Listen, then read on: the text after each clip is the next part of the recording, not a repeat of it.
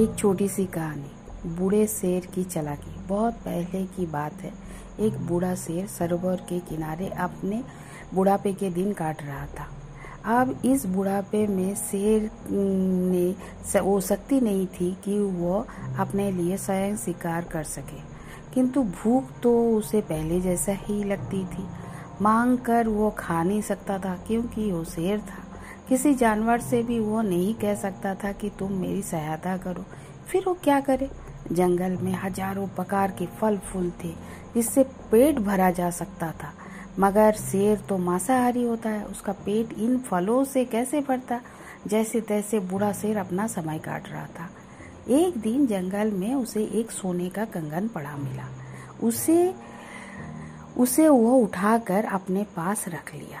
उस बूढ़े शेर का दिमाग बहुत तेज था। वो उस सोने के कंगन को लेकर सरोवर के किनारे बैठ गया और जैसे ही वो किसी राह चलती यात्री को देखता तो बड़ी गंभीरता से कहता है, भाई, यदि तुम वो सोने का कंगन गिरा हुआ है, देखो, तुम हो तुम्हारा हो तो तुम लेते जाओ। पथिक तो जानते थे कि वो शेर है। सोने का कंगन तो क्या होगा? हमें खा अवश्य जाएगा। वही कारण था कि लोग उस सर को सुनते ही सिर पर पाव रखकर भाग जाता था। बूढ़ा शेर अपनी इस असफलता पर बहुत दुखी होकर फिर किसी नई शिकार की तलाश में बैठ जाता। वह वह बात तो जल्दी जल्दी जानता था, जल, जानता था कि वह बात तो वह जानता था कि सोने को देखकर हर आदमी के मुँह में पानी भरता है, पानी निकलता रहता है। समय काटने के लिए सिर्फ़ छोटी मोटी चिड़ियों का ही शिकार कर लेता था, किंतु उसे तो मोटी मांस खाने की आदत पड़ी हुई थी। वह नहीं छूट सकती थी। एक दिन शेर सुबह नहा धोकर बड़े धैर्य के साथ वृक्ष के नीचे, एक पेड़ के नीचे बैठा, किसी शिकार का प्रतीक्षा कर रहा था। कि दूर से उसे एक युवक आता हुआ दिखाई दिया। वाह वाह, इस पुरुष का शरीर बड़ा हिष्ट पुष्ट है। इसका मांस तो बहुत ही मज़ेदार होगा। यदि वो मेरे जाल में फंस जाए तो आनंद आ जाएगा। शेर को अपने निकट आते हुए देखकर मन ही मन हुए शेर सोचने रहा, सोचता लगा। शेर के दिल की धड़कनें तेज हो रही थी। साथ ही उसे अपनी जवानी के दिन भी याद आ रहे थे।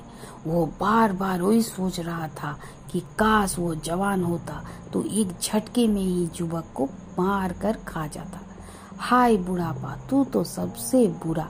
जैसे ही वो युवक उसके पास से गुजरा तो वो बोला, अरे भाई, आपका हुआ सोने का कंगन गिर गया है, इसे तो लेते जाओ।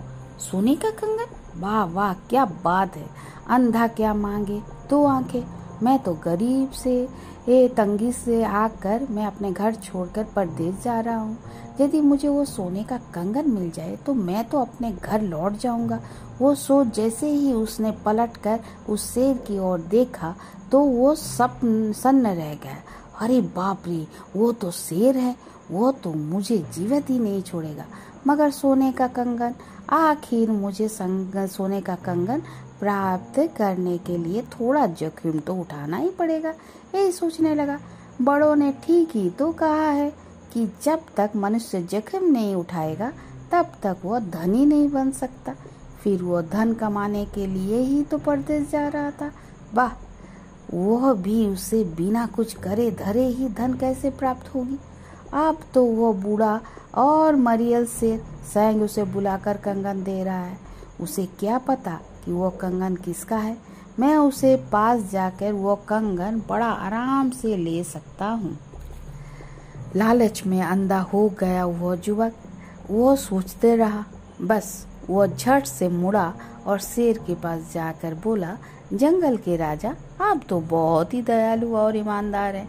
लाइए मेरा कंगन, देखो, आप सत्य कह रहे हैं अथवा नहीं। तुम मुझे संदेह की नज़रों से उचित ही देख रहे हो। मैं जानता हूँ, इसमें तुम्हारा कोई दोष नहीं, क्योंकि मैं बदनाम हूँ। लोग मुझे बब्बर और भयानक जानवर समझते हैं। अब मैं तुमसे क्या झूठ बोलूँ कि मैंने अपनी जवानी में बड़े बड़े पाप किए हैं? मैंने कई ब्राह्मणों और कई और इंसानों को खून खाया, पिया है। मैं समझता हूँ कि इससे बड़ा पाप संसार में और कोई नहीं हो सकता। शायद इसी पाप का ही तो फल है कि मेरी पत्नी मर गई। अभी पत्नी की दुख से मैं संभाल ही नहीं पाया था कि मेरे दोनों बच्चे भी मर गए। अब तुम ही सोचो सोचो कि जिस प्राणी का सारा वंश ही मिट गया हो, वो बेचारा क्या करे? इस दशा से मेरा मन बहुत ही उदास हो गया है। मैं सोचने लगा हूँ कि इस जीवन से तो मौत ही अच्छी है। वही सोचकर मैं आत्महत्या करने के लिए इसी नदी के तट पर आया।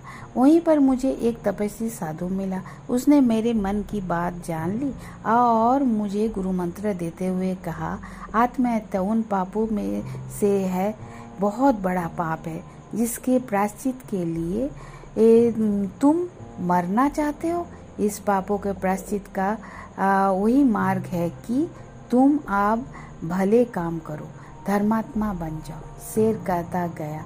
बस उस दिन से ही मैंने अपने गुरु का कहा मानते हुए अपने आप को बुद्धि, कर्म और पुजारी बना लिया हूँ। अब मैं रोज सुबह उठकर इस नदी में नहाकर पूजा पाठ करता हूँ। फिर मुझसे जो भी भला काम होता है, उसे करता हूँ।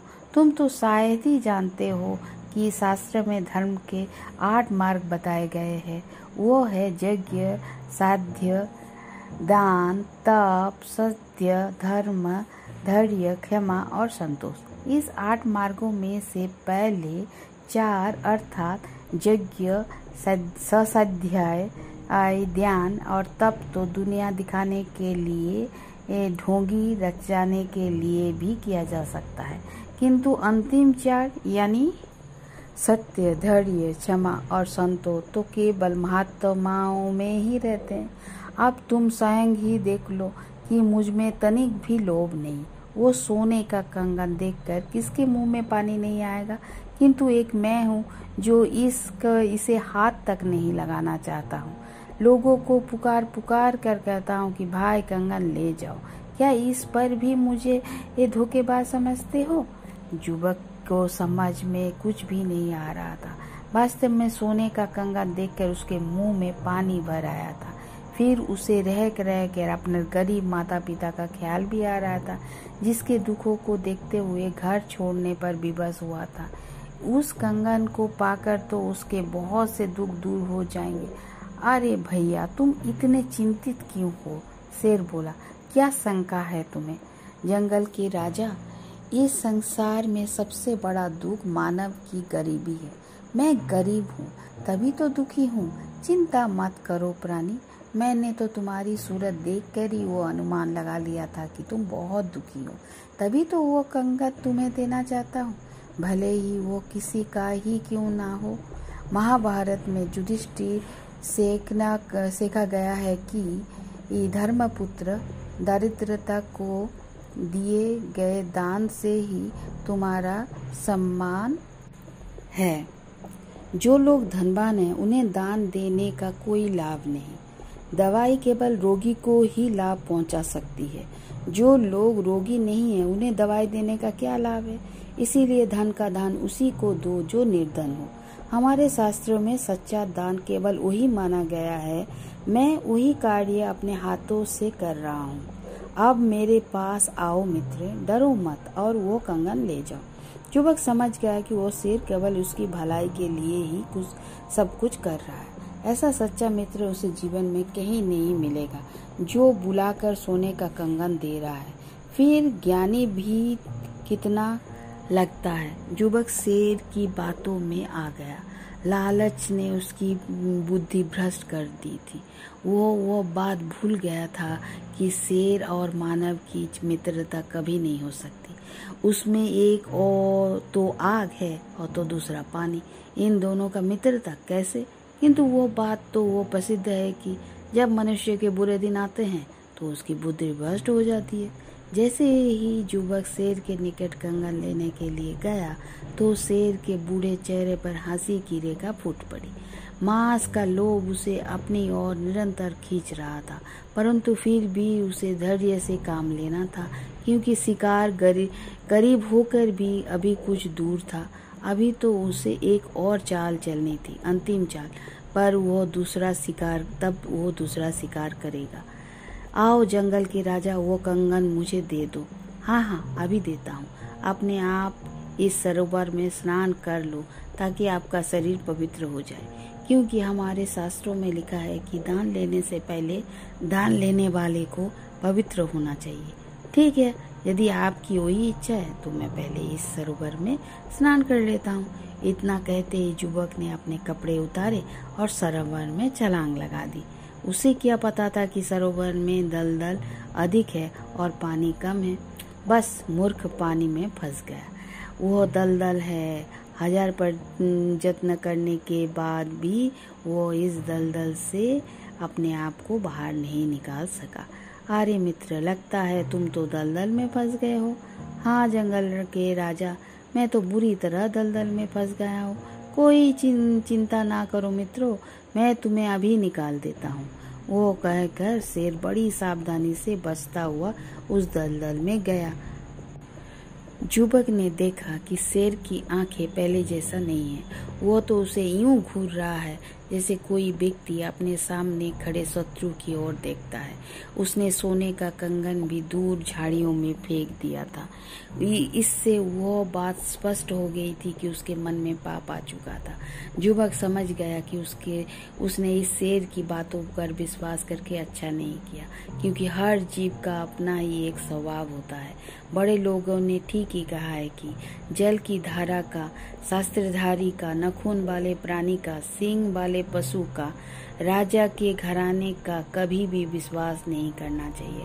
और वो भी कहा गया है कि प्राणियों की परीक्षा उनके स्वभाव से ही की जाती है, अन्य गुणों से नहीं। स्वभाव ही ऐसा होता है जो अन्य सभी गुणों को बांधकर प्रमुख हो जाता है। जैसे आकाश पर चमकता हुआ चाँद सबके लिए शीतल किरणों पर प्रकाश फैलाता है, उसे प्रकाश और शांति का प्रतीक माना जाता है। मगर उसे भी कभी कभी राहु अपनी काली छाया से ग्रस्त कर लेता है, असुंदर बना देता है। कहते हैं ना कि कहने का तात्पर्य वह है कि विधाता ने जो भी भाग्य में लिख दिया है, उसे मिटाने की शक्ति इस संसार में किसी में नहीं है। बेचारा युवक उस शेर की बातों का, बातों में और चाल को समझना चुका मृत्यु जब मनुष्य के सामने खड़ी होती है तो उसे अपने आगे पीछे की सब बातें याद आती है। एक बात तो स्पष्ट हो स्पष्ट हो गई कि उस बूढ़े शेर ने उसे जानबूझकर इस दलदल में फंसाया। किंतु आप पछताए क्या होते हैं? जब चिड़िया चुके खेत, बूढ़े शेर ने आकर उसे गर्दन को दबोच लिया। युवक ने गले से अंतिम चीख निकली, जिससे पछतावे का डर था। किंतु उसका वो चीख इस जंगल में ही गुम होकर रह गए। शेर ने उसकी जान ले ली और दलदल से ही में से निकाल कर उसे किनारे तक ले आया। फिर उसे बड़े आनंद से उसके मांस को खाने लगा। इसीलिए कहते हैं कि बिना सोचे विचारे कोई काम ना करो। इस कहानी से हमें वो शिक्षा मिलती है कि मनुष्य को लालच में आकर बिना सोचे समझे कोई कदम नहीं उठाना चाहिए। पहले तथ्य की गंभीरता को समझे, परिस्थितियों पर गौर करें, उसके बाद ही कोई कदम उठाए। धन्यवाद।